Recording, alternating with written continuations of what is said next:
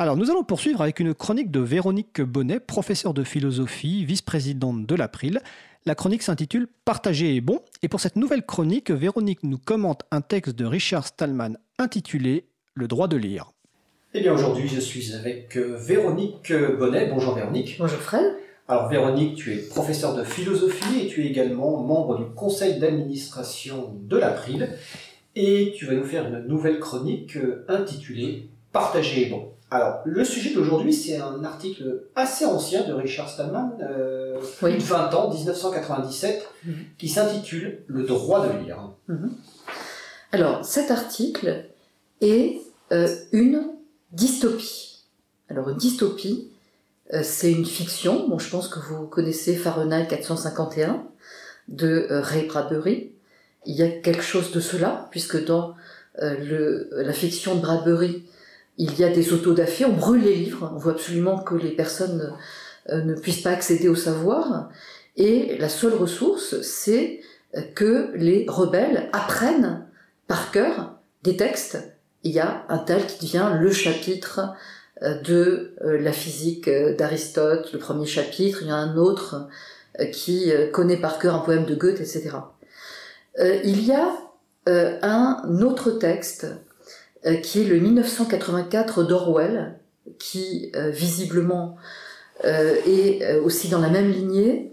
Euh, on appelle une dystopie donc une fiction euh, qui représente un état du monde épouvantable, euh, ce qui est le cas ici. Le narrateur euh, de euh, cette euh, chronique, de cette fiction, euh, se euh, trouve après une révolte, révolte qui a succédé à un écrasement intégral de l'autonomie de euh, d'accéder au savoir, de lire des livres, Euh, et, il se trouve que le héros, qui euh, est évoqué par le narrateur, qui parle depuis 2096, reçoit en 2047 une demande qui émane d'une jeune fille qui s'appelle Lisa. Alors le, héros c'est Dan, Dan Albert.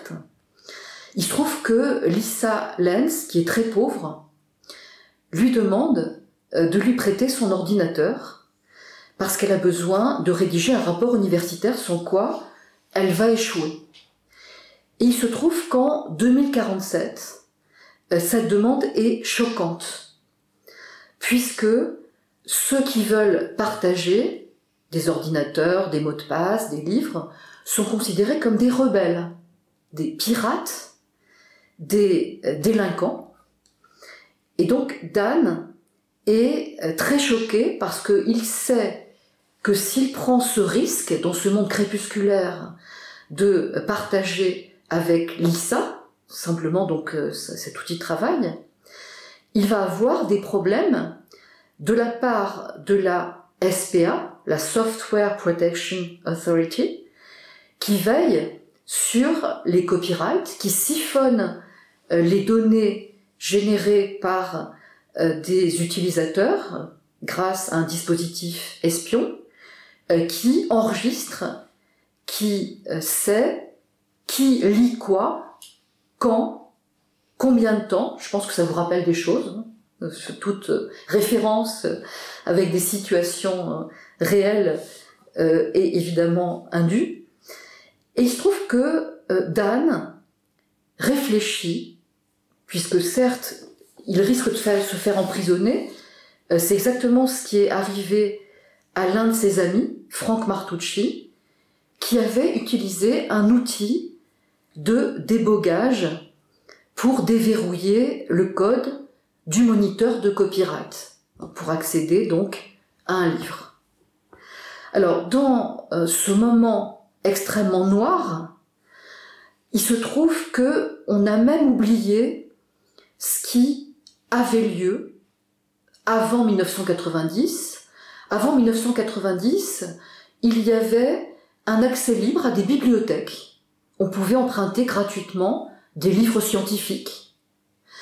Euh, on pouvait euh, partager des logiciels. euh, il y avait des noyaux libres, il y avait des systèmes d'exploitation libres que on aurait pu installer, mais que désormais on peut plus installer, étant donné que dans ce lieu qui est très fermé, plus aucune possibilité d'accès à du savoir n'existe. Ou alors il faut payer vraiment très très cher. Et en plus, Dan est très embêté puisque s'il prête son ordinateur à Lisa, elle pourra regarder ses livres. Et là, c'est terrible euh, puisqu'on ne peut pas, si on a acquis très très cher des livres scientifiques, euh, on ne peut évidemment pas les faire lire à quelqu'un d'autre. Simplement, l'amour donne des ailes. Et il se trouve que Dan aime Lisa. Il va faire un geste inconsidéré, aussi fou qu'au début euh, de 1984 d'Orwell, euh, c'est-à-dire qu'il va non seulement lui prêter son ordinateur, mais il va lui donner son mot de passe. Et il se trouve que Lisa, qui aime Dan, ne le trahira pas. Parce qu'elle peut évidemment aussitôt le dénoncer et il est euh, comme celui qui a essayé, d'utiliser un outil de débogage à tout jamais dans une prison. Alors, quand on voit euh, déjà ce qu'il en est de ce scénario, bon, il se trouve que j'ai parlé avec euh, Richard Stallman en lui disant à quel point euh, cette fiction, cette dystopie était propice à un film, hein, à tel point les détails très puissants. Ce texte est de 1997, euh, il est presque d'une certaine façon prémonitoire. Alors nous euh, pensons bien sûr au, au DRM, les euh, Digital Restrictions Management, la gestion numérique des restrictions. Et là, je pense, Fred, que nous pouvons renvoyer à la vidéo de l'April sur les DRM. Alors, les DRM qu'on appelle aussi menottes numériques, on peut renvoyer à deux choses. Il y a une vidéo qui a été faite euh, il y a maintenant deux ans Mhm.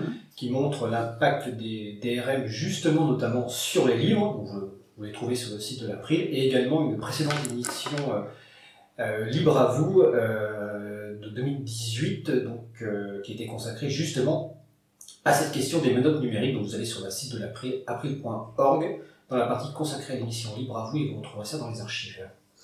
Alors il se trouve que ce récit, cette fiction, est suivi d'abondants commentaires, commentaires qui sont régulièrement remis à jour.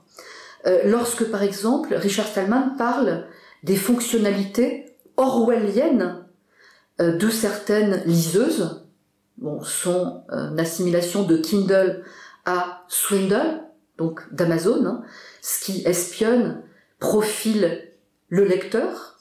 Bon, on a en tête ce qui s'est passé en 2009, hein, lorsqu'il y a eu effacement de plus de 1000 copies de 1984, donc sur les, les liseuses. Euh, les commentaires portent aussi sur la vigilance qui est requise euh, lorsque euh, on parle de traités internationaux, puisque dans les traités internationaux, euh, il y a vraiment toujours la volonté de transformer des ressources ouvertes à des dispositifs qui privent, qui empêchent, qui rendent le savoir denrée rare et cher, bon, ce qui est un extrême paradoxe. Euh, il se trouve qu'Aristote disait euh, que le savoir était aussi nécessaire que l'eau euh, et qu'il fallait qu'il soit gratuit comme l'eau, il fallait pouvoir le partager comme l'eau.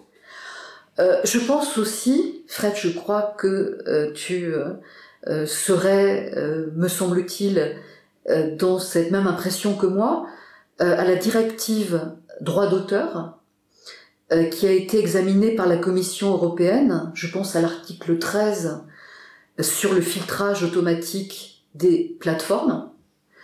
Euh, dans les commentaires, dans ce texte de 1997, Richard Stallman euh, parlait déjà de cette menace sur l'Internet qui allait faire de lui un Internet à plusieurs vitesses. Donc ceux qui disposent d'un redoutable mot de passe euh, que donnent au compte-gouttes les autorités, euh, les outils de débogage étant réservé à très peu. Bon, certes, il y a les apprentis informaticiens, il y a un usage très restreint quand vraiment on veut leur faire étudier un petit peu de code d'outils de débogage protégés par des, des pare-feux, par exemple. Et donc il y a dans le rapport entre cette fiction et les commentaires, ce texte étant prémonitoire, euh, les commentaires sont constamment mis à jour, euh, l'hypothèse que le droit de lire, euh, qui fait partie de la démarche la plus essentielle pour faire de soi quelqu'un qui n'est pas en proie aux illusions, se trouve dans cette dystopie alourdie par des dispositifs architecturaux, donc je pense à ce code euh, qui n'est pas libre, et si le code n'est pas libre, la société n'est pas libre. Quelqu'un dit le code, c'est la loi. Euh, et comme euh, ma discipline de prédiction est la philosophie, je rappellerai qu'en 1516 ont été publiés conjointement Le Prince de Machiavel. Alors comment rester au pouvoir par tous les moyens, y compris en empêchant ces sujets de euh, d'être éduqué, euh, d'apprendre à lire, mais en même temps, 1516 euh, toujours, il y a ce premier texte qui s'appelle Utopie de Thomas More. Et dans l'Utopie Thomas More, qui est exactement aux antipodes du prince de Machiavel, on essaie de construire une architecture telle que les rapports entre les humains soient confiants, soient proches, soient propices au partage. Et je dirais que toute proportion gardée, les euh, propositions du projet GNU, qui vise à une architecture informatique euh, propice à l'accès à des documents euh, et à des processus, s'inscrit dans cette lignée alors, d'une utopie, attention, parce que parfois on fait de l'utopie une illusion, mais de l'utopie au sens propre, et c'est un néologisme de Thomas More, U, E, ça veut dire bon. Et je dirais en conclusion, informatique libre, société libre. Bah, c'est une, belle conclusion, euh, Véronique. Donc, un texte, on va rappeler, qui a été écrit en 1997, qui est donc disponible sur le site euh, de GNU, donc euh, gnu.org, gnu.org, le droit de, de lire. Euh, on, rappelle aussi qu'une dystopie, donc une, comme tu l'as dit, c'est une fiction dans laquelle la société est construite pour empêcher ses membres d'atteindre le bonheur, alors que évidemment c'est le contraire du projet GNU, avec le partage du savoir, la libération, l'accès à l'ensemble des savoirs.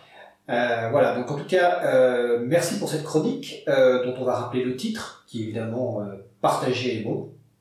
Et on se retrouve bientôt pour la prochaine chronique. Merci Véronique, belle journée. Belle journée à toi.